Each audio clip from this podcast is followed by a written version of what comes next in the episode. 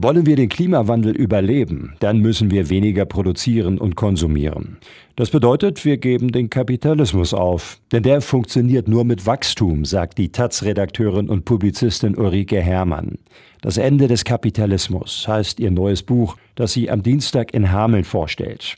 Radioaktivreporter Joachim Stracke hat mit ihr gesprochen. Frau Herrmann, Deutschland will die Klimaneutralität bis 2045 erreichen. Wie sehen Sie die Chancen, dass das mit den angegebenen Möglichkeiten überhaupt erreicht werden kann? Ich glaube, dass wir es unbedingt erreichen müssen, weil wir ja sonst sehr gefährliche Kipppunkte im Klimasystem passieren würden und dann würde der Klimawandel außer Kontrolle geraten.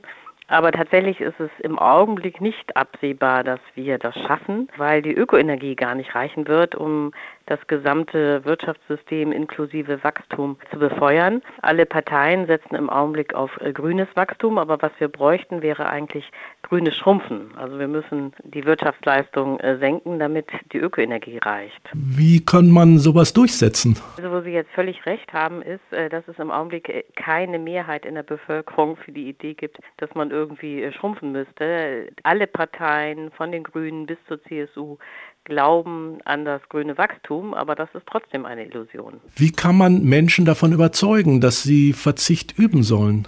Naja, ich meine, es geht etwas platt, aber trotzdem ist es wahr, ums Überleben. Man kann ja nicht in einer endlichen Welt unendlich wachsen. Und im Augenblick tun die Deutschen so, als könnten sie drei Planeten verbrauchen. Es gibt bekanntlich aber nur eine Erde. Das heißt, diese Idee, wir wachsen immer weiter, das hat keine Zukunft. Sie stellen ja die Systemfrage. Sie sagen, Kapitalismus kann dieses Schrumpfen nicht erreichen. Welche Alternative bieten Sie denn an?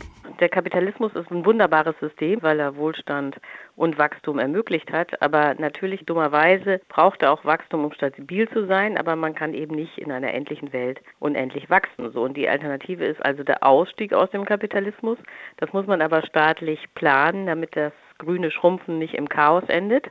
Und deswegen ist es hilfreich, sich in der Geschichte mal umzusehen, ob es irgendwo schon Beispiele gab, wo Wirtschaften erfolgreich geschrumpft wurden, ohne dass es hinterher Massenarbeitslosigkeit und Chaos gab. So, und das Beispiel, das da ins Auge fällt, ist die britische Kriegswirtschaft ab 1939. Denn die Briten mussten ihre Fabriken freiräumen, um Waffen zu produzieren, was nur ging, indem man die Konsumwirtschaft geschrumpft hat. Und dabei haben die Briten dann ein völlig neues Wirtschaftssystem erfunden, nämlich eine demokratische, private Planwirtschaft.